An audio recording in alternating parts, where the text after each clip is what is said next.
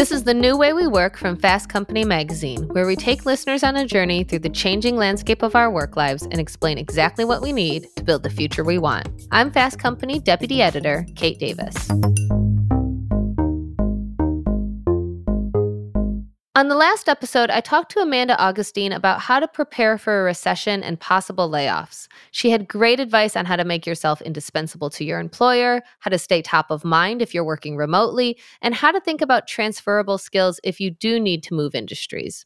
If you haven't heard that episode yet, go back and take a listen. She has a lot of really useful advice, both for keeping your job in an uncertain market and how to find a new one if you do get laid off.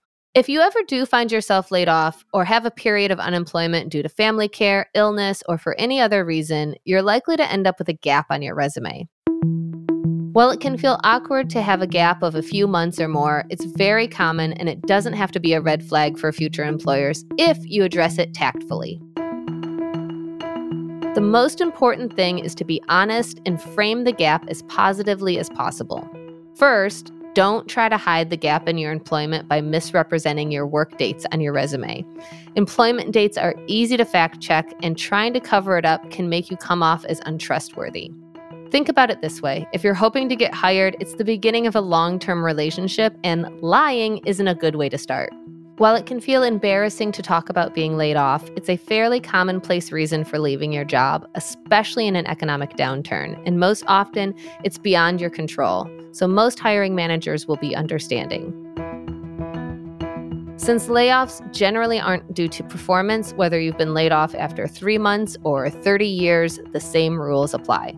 It's important to stick to the facts, keep it simple, and move on quickly. Whatever you do, don't badmouth your past company or boss. Say something simple and true, like, there was a restructure within the organization, and unfortunately, my role was impacted. Then redirect the conversation to all the positive things you achieved while you were there, what you learned from your past, and how you can apply that successfully to your future. If the gap on your resume is because you were fired for cause, it becomes a little trickier, but tactful honesty is still your best approach. First, make sure you're clear on what you can and can't say per your agreement with your former employer. Then be honest, because again, a hiring manager can likely find out the reason you were let go if you try to cover it up. You don't need to go into details. Something as simple as I was let go, I didn't have the right skill set to succeed in that kind of role, and so now I'm considering opportunities that would play better to my strengths, such as XYZ. Whatever the issue, you must be able to explain the problem, highlight what you've learned, and how you'll do differently in your next role. If the gap on your resume is due to a personal reason rather than a professional one, something like illness, child or elder care, or any other reason, the same general rules apply. Be honest and highlight what skills you picked up in your time out of the traditional workforce or how you've kept your professional skills up to date in the meantime. Then refocus the conversation on the role that you're hoping to land. Whatever the reason for the gap on your resume, after addressing it, make sure to highlight what you've been doing in the interim, whether it's continuing your education, volunteer work, unpaid work, freelance work, internships. Each is an opportunity to talk about how you're making an effort to progress in your career. Also, make sure to put these types of career building experiences in the professional experience section of your resume. After all, the first step in addressing gaps in traditional employment on your resume is to fill them in with other relevant experience. For more advice on resume and job hunting, check out the show notes for this episode, where we've linked to several articles that include advice from this episode and more.